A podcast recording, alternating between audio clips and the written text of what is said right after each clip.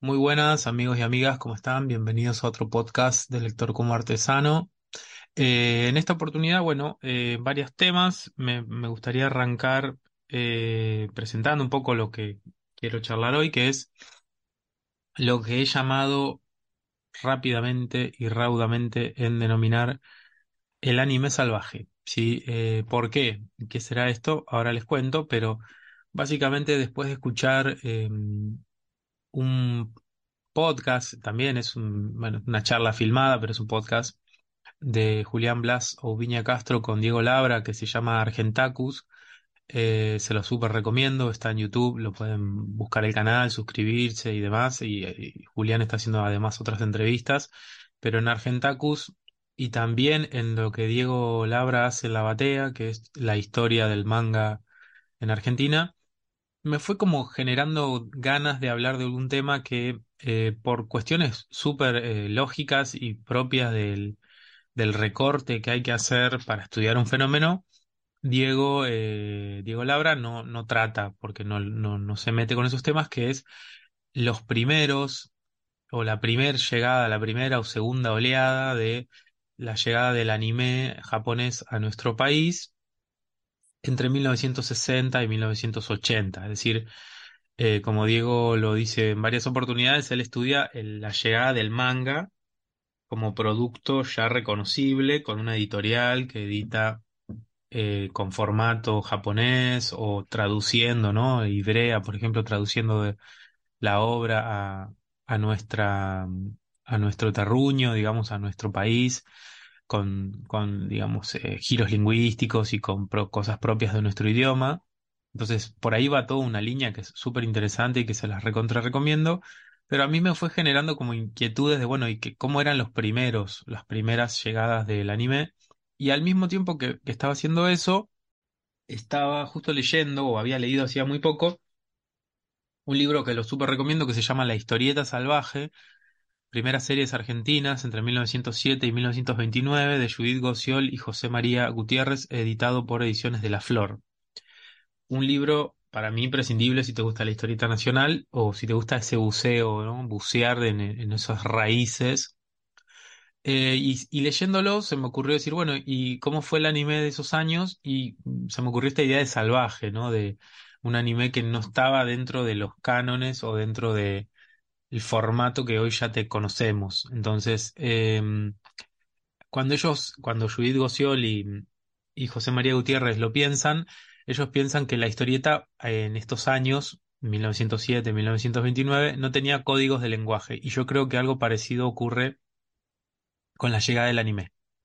Eh, piensen que el anime, cuando se va a empezar a hablar de esta palabra y cuando se va a hablar de manga y cuando se va a hablar de todo eso es fines de los 80, pero sobre todo en los años 90, 1990 en adelante, nos enteramos todos de que esos dibujitos que veíamos eran eh, anime, o sea, eran una producción japonesa con unas características, con una forma de circular, con unos autores y demás.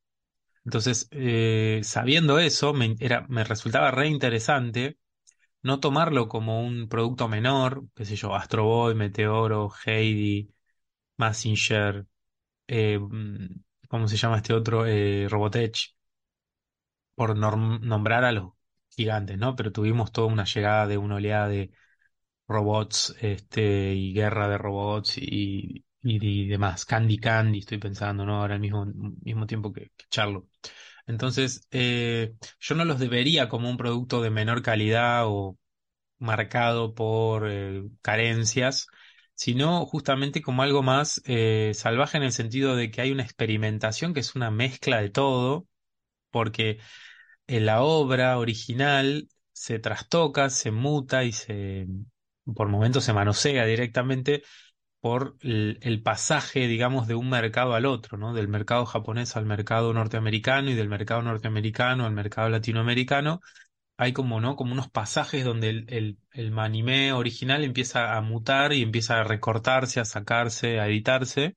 Se bautizan nombres de personajes y demás, que yo lo encuentro interesante, no digo que es mejor, solo digo que es interesante como fenómeno y que habla del estado en el que se encontraba eh, este, esta concepción del anime, ¿sí? Casi que no existía.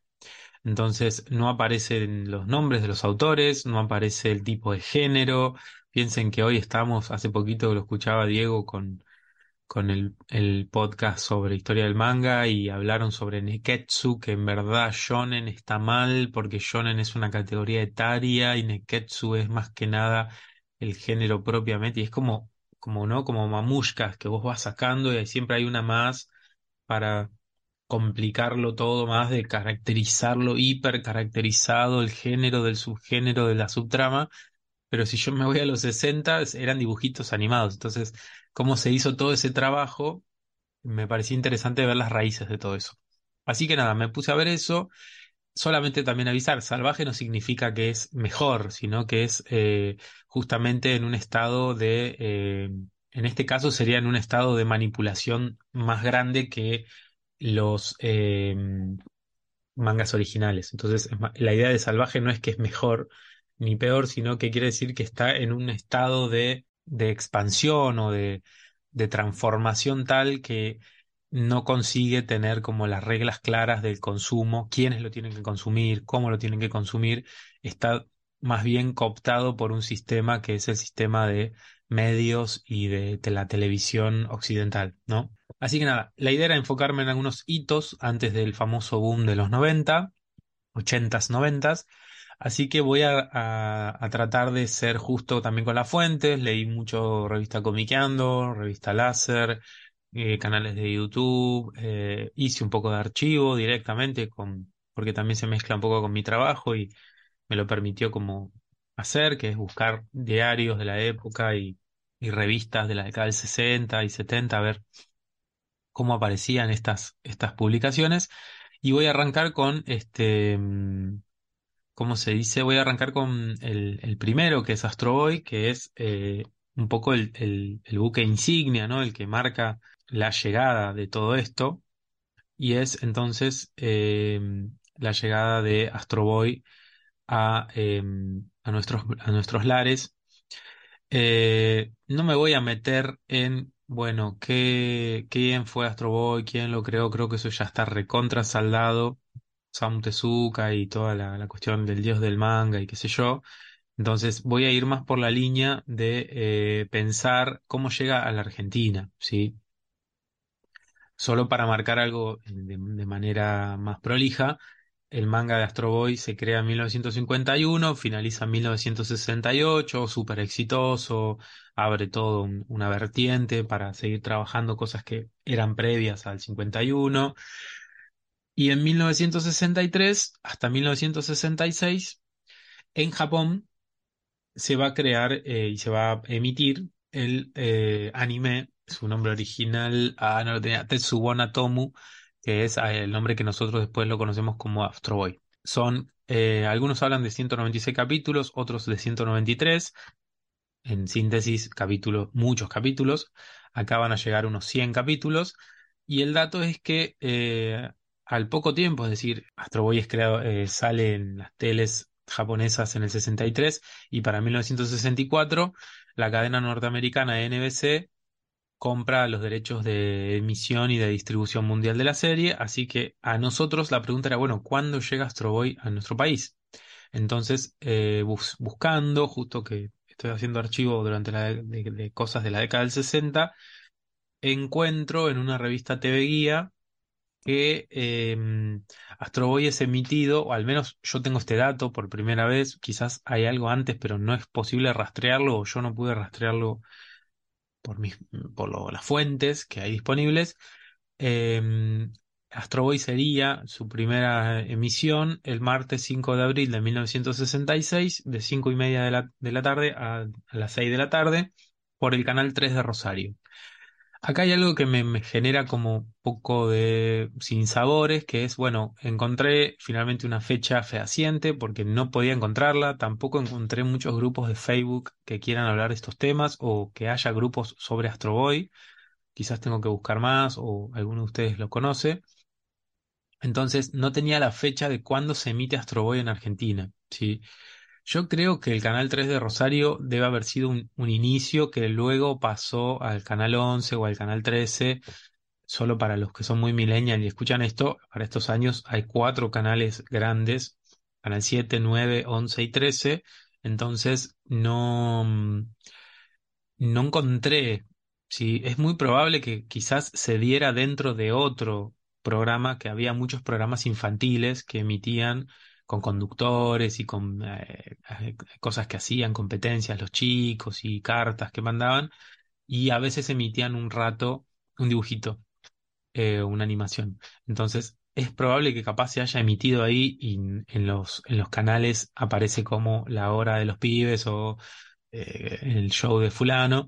Entonces, quizás se emitió ahí y no hay registro de cuándo, ¿no? Pero así como Astro Boy, lo pude detectar el 5 de abril del 66. La revista TV Guía que hay del 66 se corta y no se sabe cuándo se deja de emitir pero buscando en otros lados no parece haber generado tampoco un impacto muy este, decisivo, ¿sí? Eh, solo para marcarles una comparación, ese mismo año se estrena el Batman de Adam West y en Canal 11, si no me acuerdo mal. Y mm, ese Batman genera un impacto grande, incluso la revista Gente hace una nota, ¿no? Batman le gana a Jane Bond en, impacto, o como el nuevo Batman, una cosa así. Entonces, no hay, no hay este, eso de, de Astro Boy, no aparece, con lo cual, como se dice, es entendible, porque tampoco hay notas en las revistas sobre otros dibujos animados, ¿sí? no, no aparece ni Bugs Bunny, ni Mickey, ni nadie. Entonces, no pareciera ser un tema que se hablara en revistas especializadas, entonces ahí es muy difuso ver el impacto.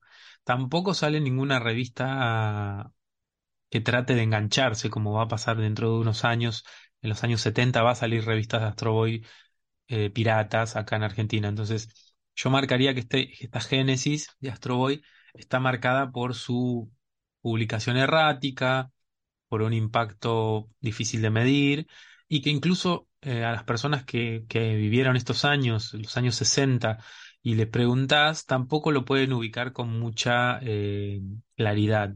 Hay como un problema ahí de registro, se les mezcla más que nada el Astro Boy de los 70, ¿sí? Así que inicialmente en los 60, años 66, pero de un, digamos, un recorrido errático y difuso, ¿no? Siguiente hito de esta parada es el año 75.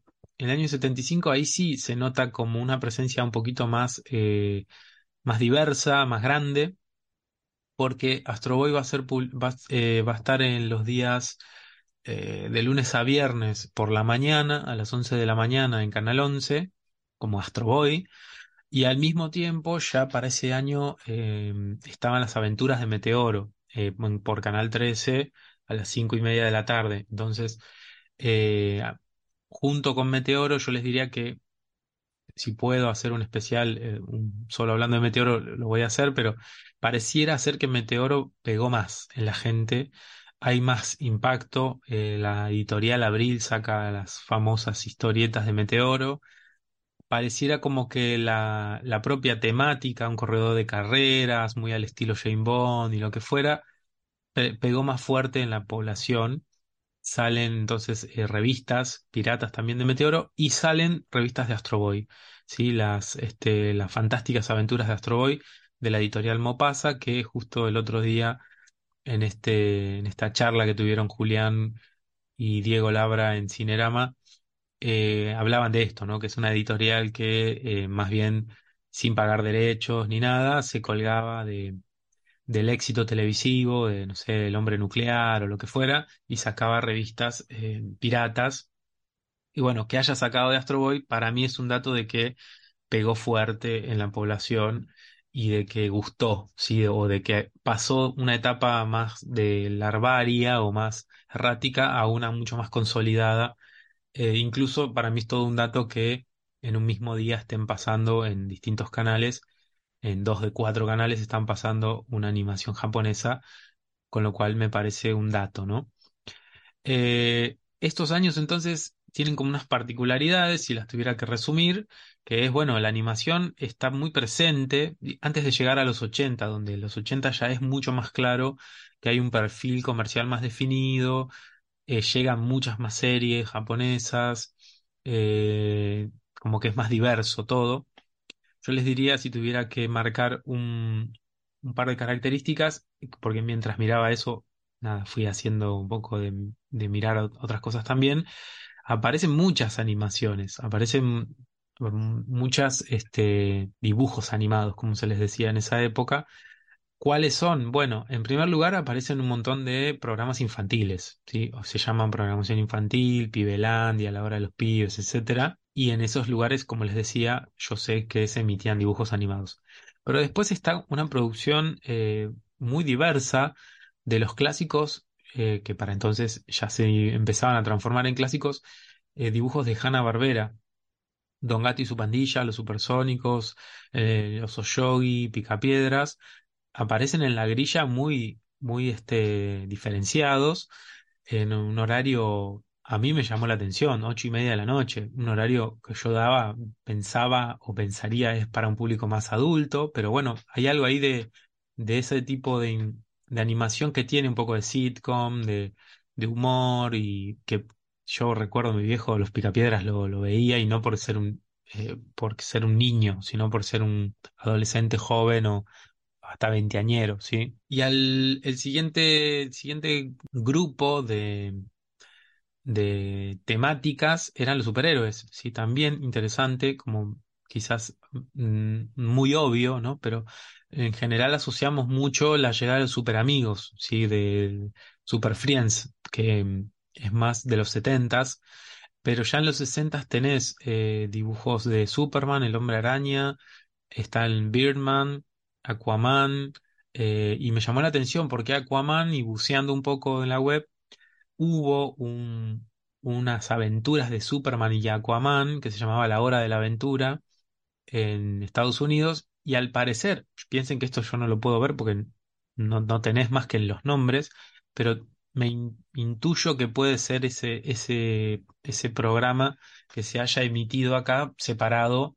A veces pasaban las de Superman por un lado y las de Aquaman por otro. Entonces, eh, sumado al Batman de Adam West y a eh, Cuatro Fantásticos también eh, con las animaciones de Hanna-Barbera.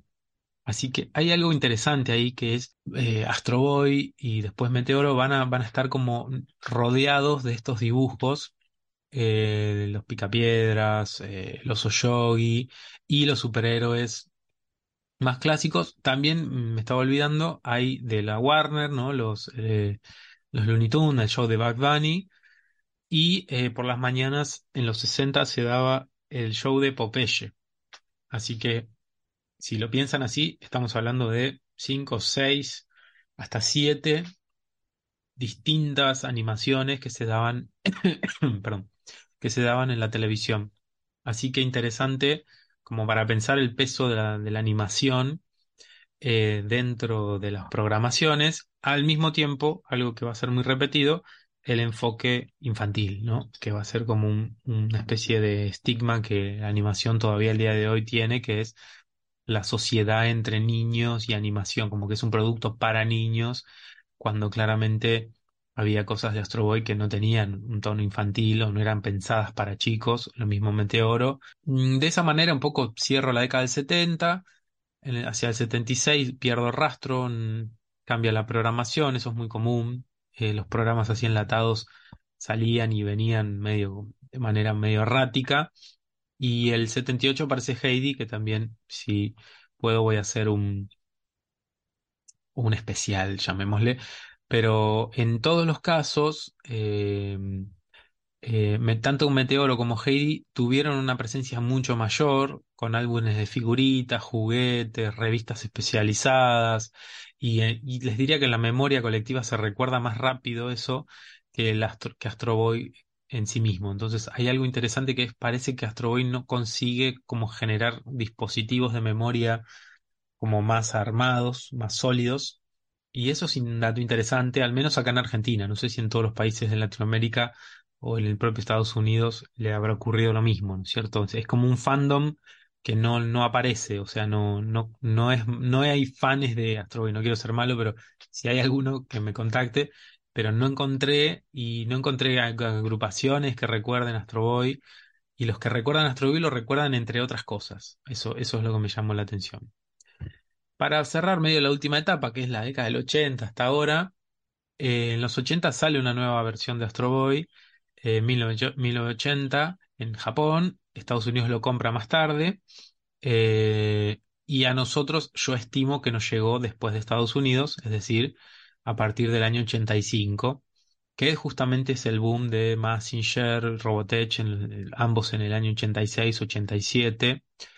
Eh, con lo cual no sería raro que Astro Boy también fuera dado en el año 86-87, no lo pude encontrar tampoco.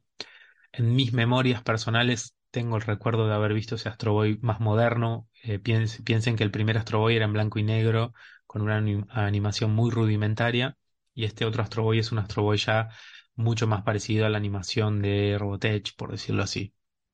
Así que eh, la fluidez, digo, ¿no? La fluidez, los colores, la, la- la animación, la guita que hay puesta es, es una guita importante. Fue importante tanto en Estados Unidos como en Japón, pero acá tampoco parece haber sido muy, eh, haber pegado demasiado. Aparecen unas aventuras así medio apócrifas también de unas revistas medio apócrifas de, de Astro Boy, pero les diría que su periplo empieza a cerrarse ahí y empieza a ser más recordado, ¿sí? La- Bueno, lo mismo le va a pasar a Meteor. Van a salir nuevas este, animaciones o reboots, pero desde nosotros, cuando empezás a pensar qué ocurre en los 90 o en los 2000, Astro Boy es un objeto más de memoria que de consumo continuo. Piensen que las comiqueando que yo leí o las cosas que saqué son del año 95, 96, 97, que es el boom del, del anime ya directamente con Caballero del Zodíaco, Sailor Moon, van a empezar a emitir Dragon Ball Z y, y hay una mirada hacia ese pasado tratando de recuperarlo, pero es una recuperación que se queda ahí. Digo, nadie está pidiendo, che, pasen de vuelta Astro ¿se entiende? Entonces, ahí es donde empieza como una distancia con ese periodo que Diego Laura los menciona muy bien, que empieza otra cosa.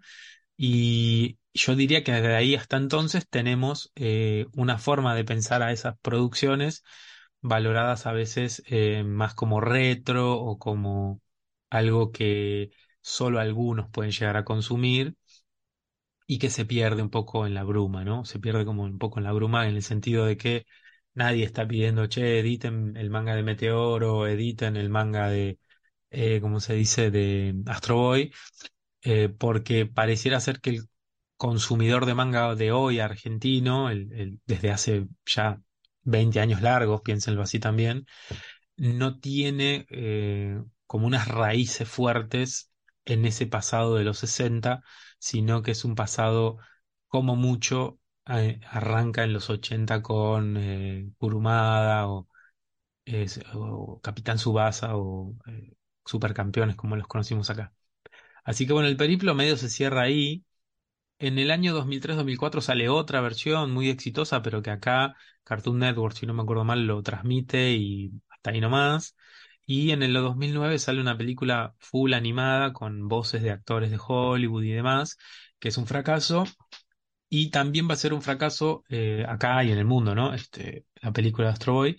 Y es un fracaso acá el intento de editar el manga. Si el manga lo va a sacar de Ux Studio, habría que analizar el por qué, ¿no? Todos sabemos que la editorial de- es de Pablo Muñoz y que hay un historial de, publicaciones que se cortan o de series que no se terminan. Entonces, eh, habría que ver cuánto de eso respondió a las bajas ventas o, o a una gestión quizás mala. El manga, eh, si no, si no tengo mal el dato, fueron cinco tomos solamente que salieron de, de Astro Boy, editados acá en Argentina. Y es una pena porque, bueno, me parece que es un producto que puede llegar a tener un nicho al cual eh, recalar. Esa es la pregunta. ¿Hay un consumidor, comprador de esto? Mm, desde, por ejemplo, cuando saca Ibrea, saca una una línea de Mazinger apelando a esta nostalgia retro y mm, no, no se vendió bien, o sea, no, no fue un éxito y, ahí- y Brea no siguió apostando por esos productos un tipo clásicos de la infancia. Entonces, Astro Boy me parece que suena para Ibrea mucho más arriesgado, pero acá les introduzco como algo más tipo cierre, conclusión. Yo creo que Astro Boy queda en un pasado eh, brumoso y ese pasado brumoso tiene la potencialidad de ser resignificado más fácil. ¿En qué sentido? si uno piensa en Massinger, al menos para yo que yo tengo 40 años, lo asocio a, algo eh, de mi infancia, algo que yo veía cuando era chico, por más que Massinger es re violento por momentos, tiene un mensaje horrible sobre la mujer, lo que fuera. O sea, tiene puntas para mirarlo hoy desde, desde lo adulto, pero que a mí al menos como, como consumidor no me dan ganas de mirar. O sea, no, no me genera, no me genera mm, curiosidad. Pero eh, sí me ocurre que las cosas de Tezuka tienen una madurez y tienen a veces una, una cuestión de humanidad que tocan que sería interesante volverlas a leer o leerlas por primera vez, porque piensen que vimos de pedo pedazos de, la animación cruzada y perdida. Entonces, yo lo que pienso es que eso puede estar a la mano de editoriales de manga o quien te dice, y acá les deslizo un pequeña Inception, eh, quien te dice alguna editorial argentina de historieta nacional podría tomar la cruzada sacar los números, sacar las cuentas, cuánta plata es, y por qué no, digo, ¿no? Una editorial como Loco Rabia o Historieteca o Hotel, eh, Maten o Barro, la que fuera, si tiene las ganas y la, plata, traer ese tipo de, de productos que yo creo que un lector de, mm, de mm, historieta nacional, quizás esos mangas los puede leer distintos a los otros mangas que son súper así comerciales y, no sé, haiku y los que fueran, ¿sí? Estos así de nuevos, este, ultra modernos, que muchos no los leen porque les parece una lectura demasiado liviana o demasiado de, de aventuras. Entonces me parece que estos mangas más viejos, es una idea, puede llegar a ser tener un público que, que es el lector de historieta nacional, de que leía La Scorpio, que leía eh, Columba o que hoy está leyendo cosas nuevas de Femimutancia o lo que fuera. Digo, no, tiene que ser todo clásico, sino que hay un, lector de historieta que es muy versátil, de historieta nacional, y que puede tener apertura para leer a Tezuka, por ejemplo. Entonces, eh, yo estoy muy feliz de que ahora eh, Planeta a través de OVNI trae, o al menos eh, parece que va a empezar a traer la obra de Tezuka, pero honestamente si se la vamos a hacer, digamos, me gustaría leerlo sin el, la traducción española y en una traducción argentina y como Dios manda sería, ¿no? Pero bueno, eh, quizás eh, se pueda, quizás no. Bueno, cierro un poco este periplo que es, que es Astro Boy, si quieren comentármelo si tienen algún dato más, si esto es como una especie de, de boceto, ¿no? Borrador, porque yo lo quería armar un poco más serio, pero lleva mucho tiempo y, la idea es compartir un poco estas ideas y estos datos y ver qué sale, ¿no es cierto? Así que, bueno, los leo cualquier cosa en comentarios y demás. Cierro entonces con las recomendaciones, que las tengo así un montón y que me parece re interesante no perderle de vista, que es eh, cosas que estuve leyendo desde hace un tiempo, algunas son de ahora, de este año, otras son del año pasado, otras son de hace dos años, eh, pero todas me parecieron súper rescatables y necesarias de, transmitir que las lean. Que las tengan en sus manos, las regalen, las presten. Son obras infanto-juveniles para un público de 10, 11, 12 años. Me parece un espectro re interesante para cuidar y para empezar a nutrir. Eh, y son obras que tratan temáticas que son eh, entretenidas, que son, que tienen este costado de aventuras y tocan también fibras un poco más, más profundas. Eh, las paso a decir. Una es Mara y Samu Rajan del Cielo de Bruno Chiroleu, de, editado por Loco Rabia en el 2022. La otra es El Diablo en la Torre 9 de Dani Ruggieri, editada por Barro en el 2021. Y las últimas dos es Los Hermanos Egelín eh, por Rabdomantes en el 2021. eh, esto es Lucas Varela en los dibujos,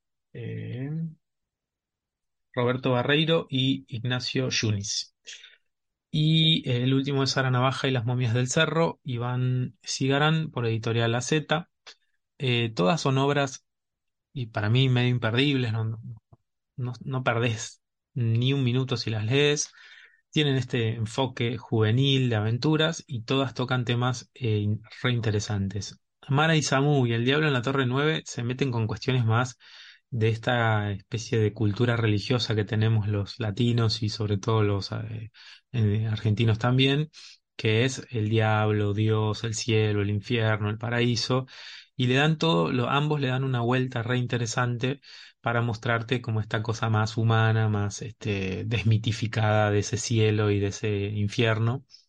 Eh, y en ambos hay una aventura muy bien llevada, buenos diálogos. Eh, Bruno deja la vida dibujando, está genial todo lo que hace, ultra detallado, es un, es un paraíso como lleno de cosas y de ángeles y como una especie de eh, urbe, ¿no? Llena de, barrios y de cosas.